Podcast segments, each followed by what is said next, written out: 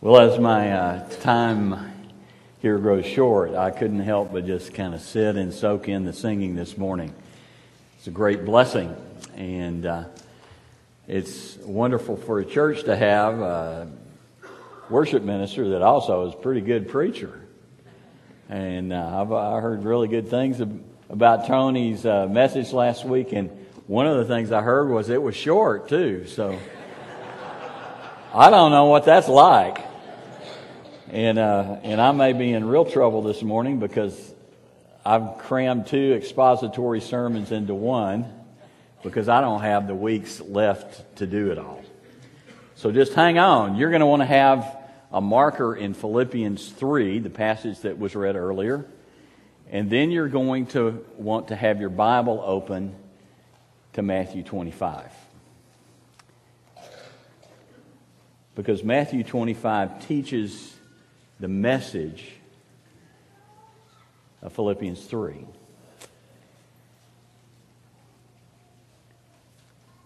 If you look at your outline, there's a little statement at the bottom in the outlines in the bulletin, and I may or may not hit all the blanks right because I'm going to try to get done in a reasonable amount of time. But at the bottom, there's a statement I want to discover the grace of God in new and fresh ways every day.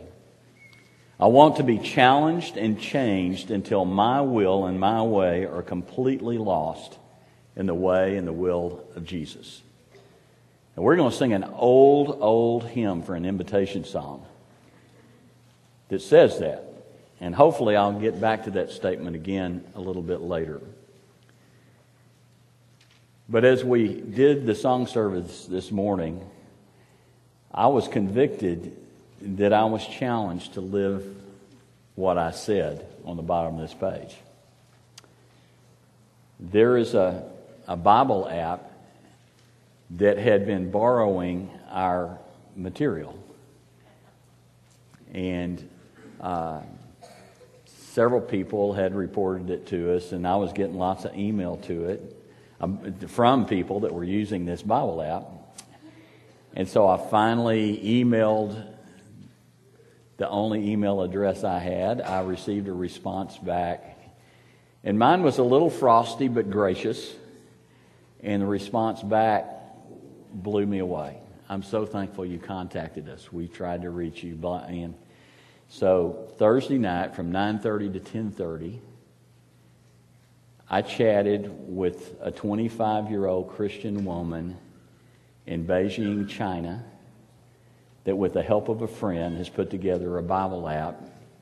It has 3 million downloads and 300,000 daily users. They're the size of us. And we're going to not legally make them quit using our material, but we're going to partner with them in sharing the gospel. And uh, by God's grace, I hope in January or February to be in Beijing and uh, begin a mentoring relationship with these groups of people as they educate me a little bit about a few things too. And so the message we look at today is more important to me now than it was when I was in my 20s or 30s or 40s. But it's a message for every Christian. And it's a message to those of us who have grown up in our heritage because it has to do with our view of God. This morning, we want to talk about things being surprising. And our Macedonian maturity series is focused on Acts 17, where Paul goes to Macedonia the first time. Acts 16, where we received the call. And then from there, uh, Paul wrote 1st and 2nd Thessalonians and the book of Philippians to people he dearly loved. Now, if you go back to that passage in Philippians 3, I want to point out a couple of things that Paul talks about. Because he talks about he's, he's given up his past way of life. And his past way of life was not an unholy life. He, he was a rabbi. He had dedicated himself to the work of God. He was passionate about it. But once he met Jesus on the road to Damascus, he said, I consider everything in my past garbage, my PhD in rabbinic studies, my work for the chief priest in Jerusalem, my notoriety as a passionate Pharisee. I consider those garbage, refuse,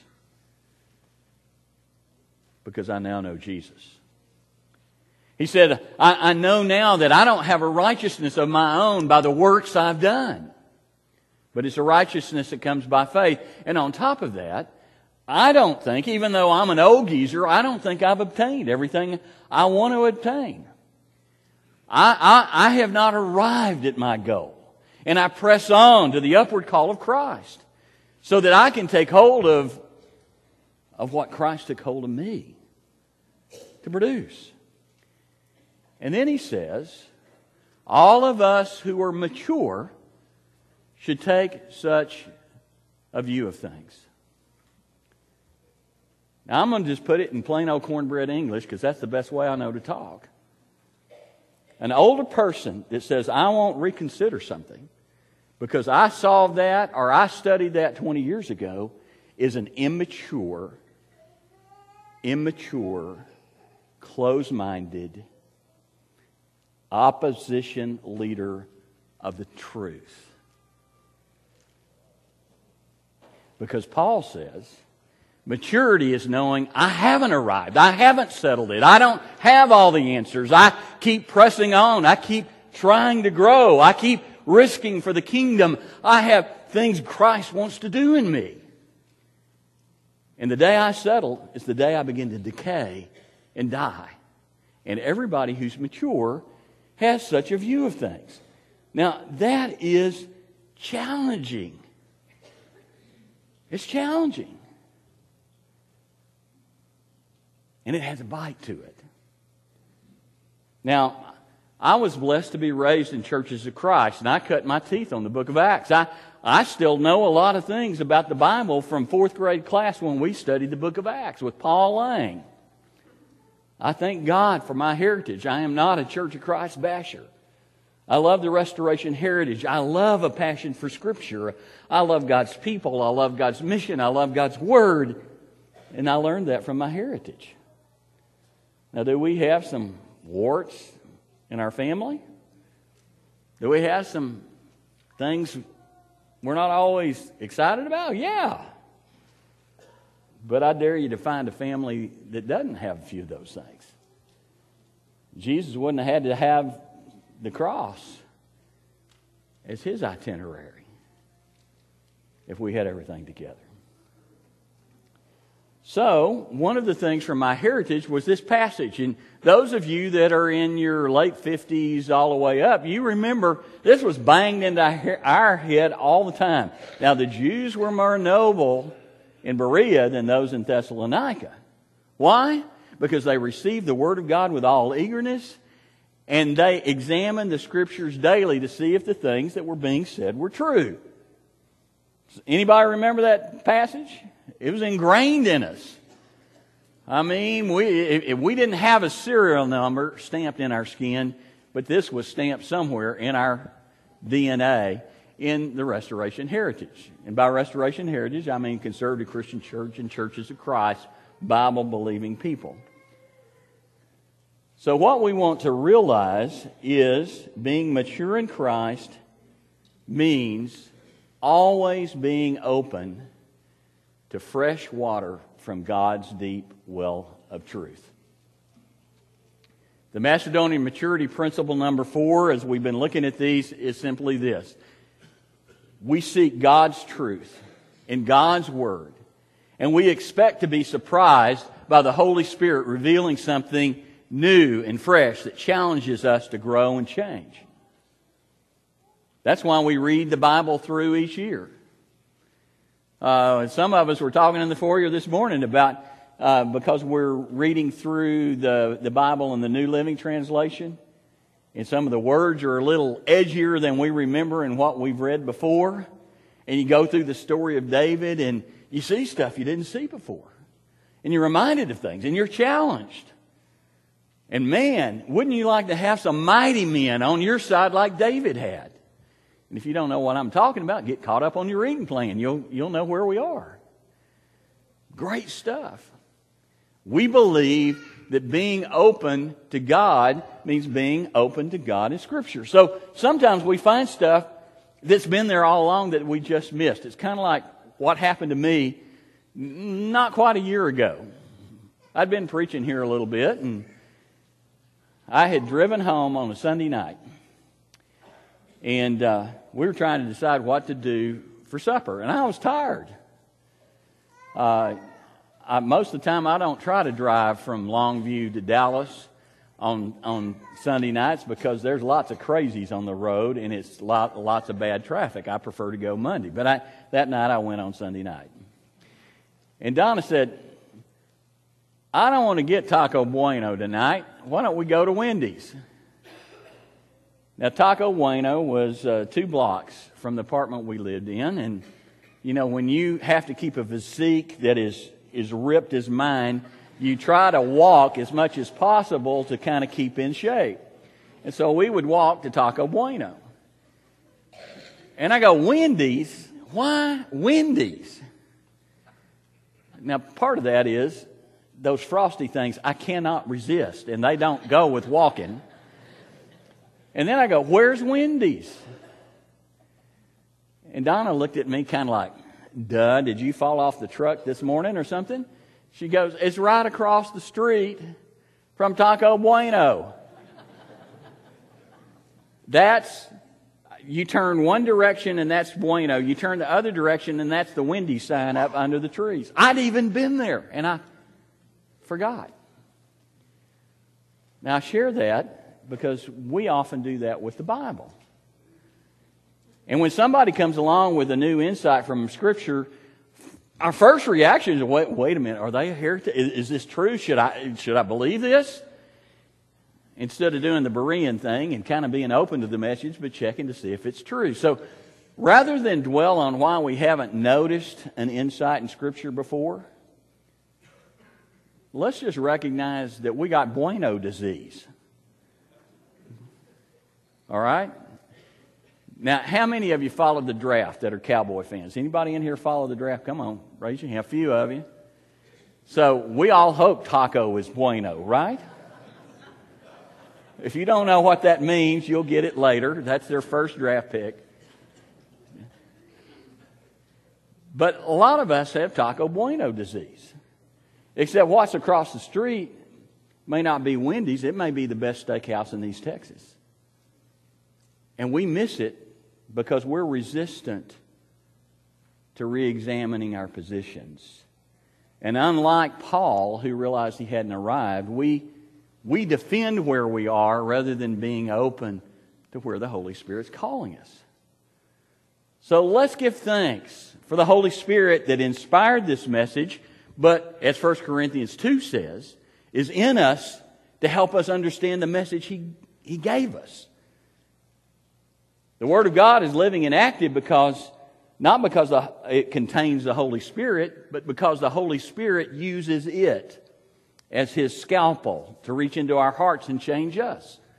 And so we want to be open to the power of Scripture to be fresh every time we pick it up. Remember the, in the middle of the book of Lamentations where it's gloom and doom and awful, and in the middle of it, Jeremiah says, the steadfast love of the Lord never ceases. His mercies, even in this disaster, His mercies never come to an end. They are new every morning. Great is your faithfulness, O God. Even in the midst of this disaster, great is your faithfulness. And then it ends by saying, The Lord is my portion and my soul. Therefore, I will hope in Him because the Holy Spirit uses the Word of God, then we can have something fresh and new every morning. And as we do, we listen for the voice of Jesus behind the message. Now, you've heard me say once or twice that when, when I approach the Word of God and I read it, I want to ask some questions and ask for the Holy Spirit's help. And I say, God, what do you want me to know today from this? God, what do you want me to feel in response to what I've learned? And God, help the Holy Spirit help me do what I've learned. They're new every morning. So, to help us kind of get a feel for this, I want us to go to Matthew 25. And I'm going to share with you an experience I had built around Matthew 25. And we're going to read it. This is the parable that we call the parable of the talents. Matthew 25, verse 14. Again, the kingdom of heaven will be like a man going on a journey who called his servants to him and entrusted them with his wealth. To one he gave five bags of gold, to another two bags, and to another one bag, each according to that person's ability. Then the owner went on his journey. The man who received five bags of gold went at once and put his money to work and gained five more bags. So also the one with two bags of gold who gained two more. But the man who had received one bag went off and dug a hole in the ground and hid his master's money.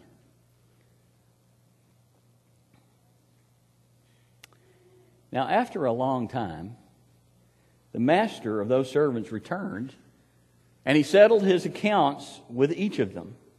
The man who received five bags of gold brought the other five. Master, he said, you entrusted five bags of gold with me.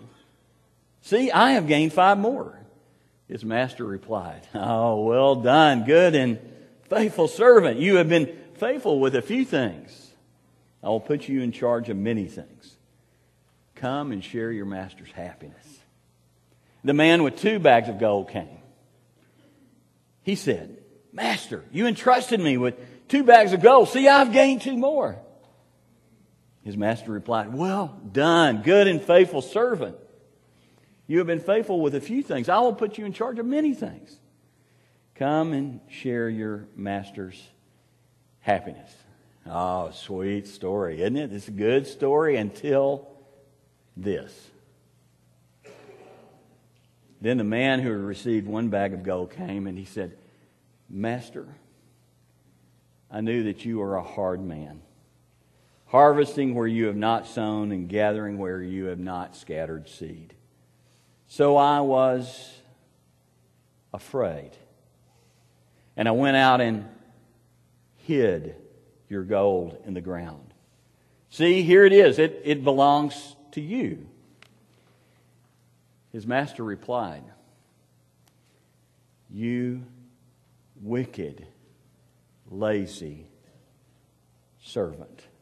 So you knew that I harvest where I have not sown and gather where I have not scattered seed. Well, then you should have at least put my money on deposit with a banker so that when I returned, I would have received it back with some interest.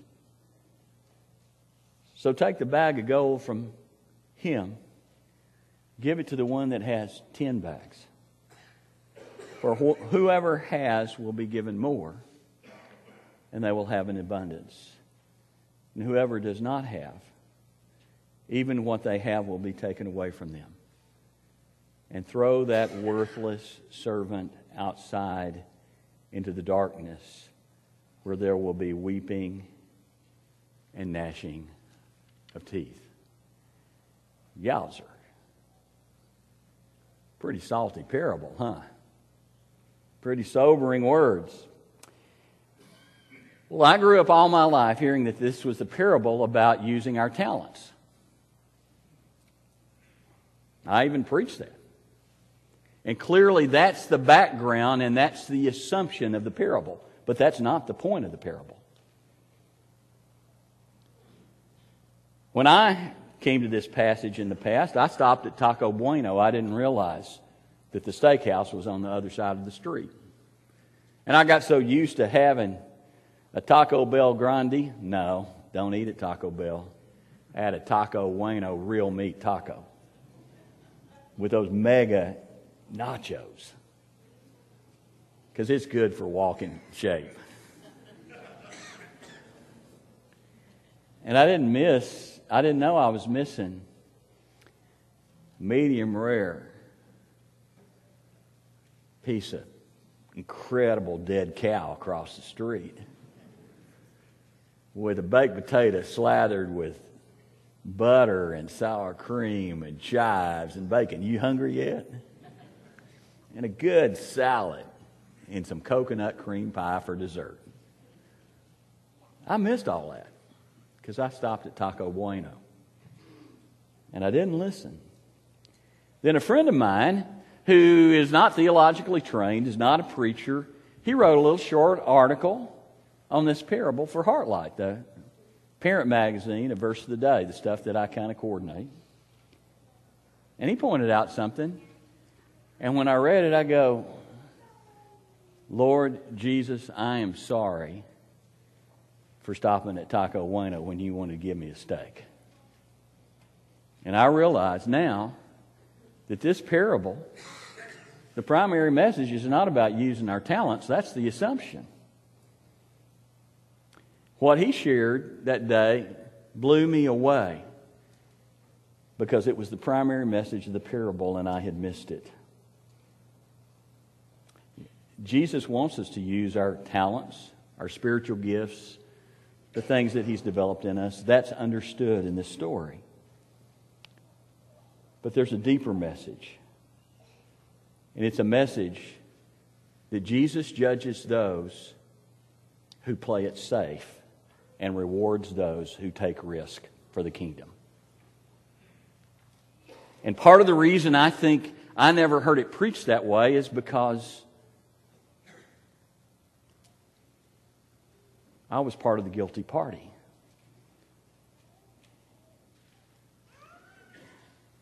You see, I grew up on the gopher wood and strange fire arguments. And if you don't know what those are, that's fine. But a lot of folks do. And we were made to be afraid that God is always looking. And if we transgress on one little thing, bam, we've lost it. We're damned for hell and we have no hope. And so we've got to be very, very careful. And so we became a group that played it safe on everything. And, and that played into the personality. But when you listen to the parable, notice who Jesus condemns with such harsh words It's the one who wouldn't take a risk and who had a, a view of, of the master is miserly and look, looking to punish and looking to catch in a mistake. And so he was so afraid, that's the word Jesus said, and lazy, he didn't do anything but buried it to keep it safe and play it safe. And this is what Jesus tells us. And this is how God will treat so harshly those who view him as a harsh God looking to catch us in a mistake. His master replied, You wicked and lazy servant.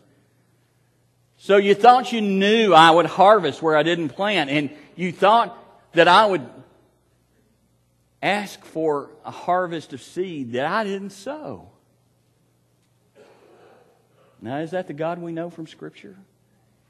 That was patient? Yeah, no, that's not the God we know from Scripture, is it? Because He's gracious and good, right? And He gives us so many rich and precious things. In, in case all this love and patience with Israel, all throughout the Old Testament that we're reading about now in the Bible, is lost on us, He sent Jesus to say, this is how much I love you. And this is how much I'll be willing to risk to save you. Because I'm going to still give you the option of whether or not to believe or not believe, even though my son is going to be your sacrifice. I'm not going to make you accept him.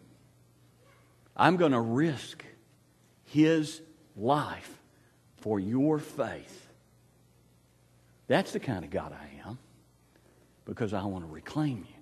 And then, in case we miss it, Paul comes along and says, if, if he who was, was uh, not willing to spare his own son to save us, how much more will he not also give us all things in Christ now that we belong to him? That's from Romans 8.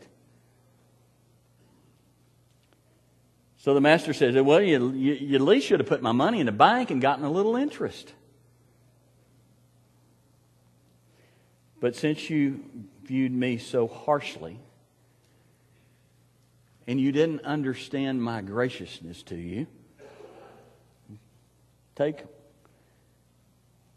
take your stuff here and you give it to that guy there because I know he knows me and he'll put it to use. You see, no, no matter how much religion we have, we have nothing of eternal value if we have a stingy God looking to pull back his grace at every misstep. Looking to pull back his grace at every mistake or failure. He's looking for folks that are willing to take risk to grow the kingdom. Because that's what he did. Because our God, the Lord God, is not that stingy kind of God. God wants us to not be stingy or afraid or lazy. Now, clearly, Jesus isn't teaching us to be reckless, and that's not what I'm advocating. He's not teaching us to be reckless. He is teaching us to take some risk. But the real question is, where's the difference between taking risk and being reckless? Where's, where's the balance? How do we find that balance of, of taking risk of faith for Jesus and, and, and not being reckless or stupid or blind? I mean, isn't that the question? How do we find that balance? Well, let me tell you, and, and, I know we've got a guest or two this morning that hadn't been to church much, and we hope you'll stay for Bible class and meet some of these sweet, precious people. They've been so good to me over the last year, so I hope you'll stay. But let me tell you a secret. In any Bible class or in any small group, if you're not sure of the answer, just say Jesus. Because it's kind of like the old uh, gospel group, the Jessy Dixon Singers. Jesus is the answer for the world today. Above him, there is no other. Jesus is the way. So if you have a if you have a question and you don't know what the answer to, you just say Jesus, because after all, He's the Lord. So where's the balance between risky and reckless? And it and it's Jesus. How did Jesus handle it? Well, I like to call the apostles a collection of loose lug nuts. I mean, isn't that right? What we see in the Gospels, those guys are clueless half the time. And they've seen him do miracles. I mean, Clint, if you saw Jesus raise somebody from the dead, it, it kind of make faith a little different, wouldn't it? That'd be pretty cool, wouldn't it? Yeah. It'd make life exciting. If, if you saw him turn water to wine, the very first thing he did, that'd be incredible. If, if you saw him reach out to that little girl that was dead and take her by the hand and say, Talitha Kumi, and she rises from the dead, or you saw Lazarus come from the tomb when his body was already stinking, or you saw him put mud on the eyes of a blind man and all of a sudden he could see, you would think you'd get it a little quicker. But they didn't get it quickly. And they didn't have a slip up or a goober, they just went over the cliff. When he told them he's about to suffer and they couldn't stay awake. And when he's arrested, 10 of them run away and hide, and one of them betrays him, and his lead guy denies him. Jesus demonstrates God's grace with goof ups, with boneheaded disciples. And that means that there's room for you and me. Because I'm a loose lug nut about half the time. And in their failures, Jesus did confront them lovingly, but he didn't tongue lash them, and he didn't give up on them, and he didn't boot them out of his squad, and he didn't damn them to hell for all their mess ups. Because he knew that if they ever got a glimpse of what grace was, they would turn the world upside down, which is what's said about him in Acts 17. So, what Paul said in Philippians about that attitude of those who are mature are the ones that realize they haven't arrived yet, that's what Jesus demonstrates. And that's what Jesus is teaching. And Paul puts the exclamation mark on what Jesus is saying in this passage by saying, hey, I want to know Christ. I want to know the power of His rising. I want to share in His suffering. I want to be conformed to His death so that somehow I can attain for the resurrection of the dead. And I'm not resting on the stuff I learned in the past, but I'm moving forward. I'm going to the upward call of God because God is not through with me yet. He's got plans for me. He's at work in me. The Holy Spirit is conforming me to Jesus and I am never, ever, ever going to say, I have arrived. I'm never ever going to say that I have got it all settled or figured out. I'm never going to tell a younger person or an older person or in between person, you can't call me to re-examine this because I settled that 20 years ago. Because that is a statement of immaturity. If the Holy Spirit brings us fresh water from the wells of grace every day, if they're new every morning, I don't want to miss it. And nobody was more set in his ways or stubborn than the Apostle Paul, who supervised the death of Stephen, who was absolutely convinced that Jesus was a blasphemer. He could quote the scriptures why Jesus should have been killed. And then he met him on the road to Damascus. And for three days he was blind, and he saw better in his blindness than he had ever seen before and a guy named Ananias risked his life to share the message of Jesus. And once Jesus received that message, he knew he didn't deserve any of the grace he got, the grace that God lavished on him. He said, I'm the chief of sinners, but God lavished on me this grace so that I could share it with others, so that they could know. I know this is true about most people in this church that we believe that the Holy Spirit inspired the message of Scripture, and we're going to live by that Scripture. And we're going to be called to live the message of Jesus as it's demonstrated in Scripture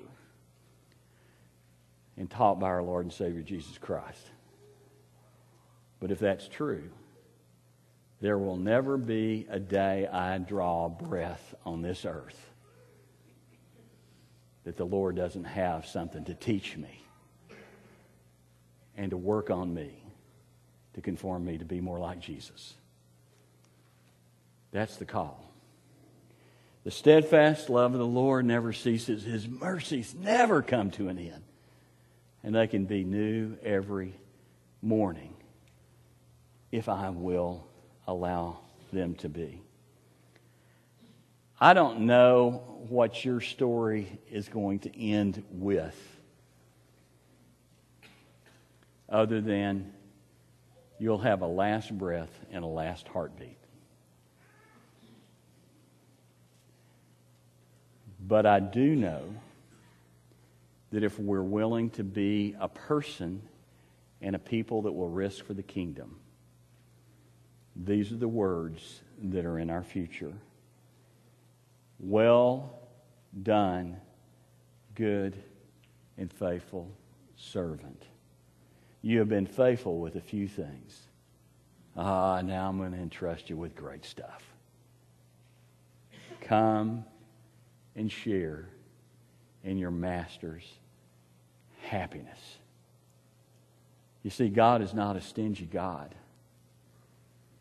He didn't withhold anything that was of value in heaven that could be leveraged to touch your heart and let you know He's got plans for you. And those plans don't stop and they don't end when you end your breath and your heart quits beating. He wants you to enjoy His joy, to be happy with His happiness to share in the reward that he longs to give. So I'm going to tell everybody here today that hasn't heard the words that Paul heard, the words that forever changed his life, that Jesus died for you. But he didn't stay dead, he rose from the dead. He now lives, and you've seen him, and he's calling you to follow him. So there's only thing le- one thing left to do if you believe. Arise and be baptized and wash away your sins, calling on the name of the Lord. And you can join the group called the risky disciples with a gracious Father. And if that's the God you need, that's the God Scripture teaches. And we invite you to come share in your Master's happiness this morning as we stand and sing.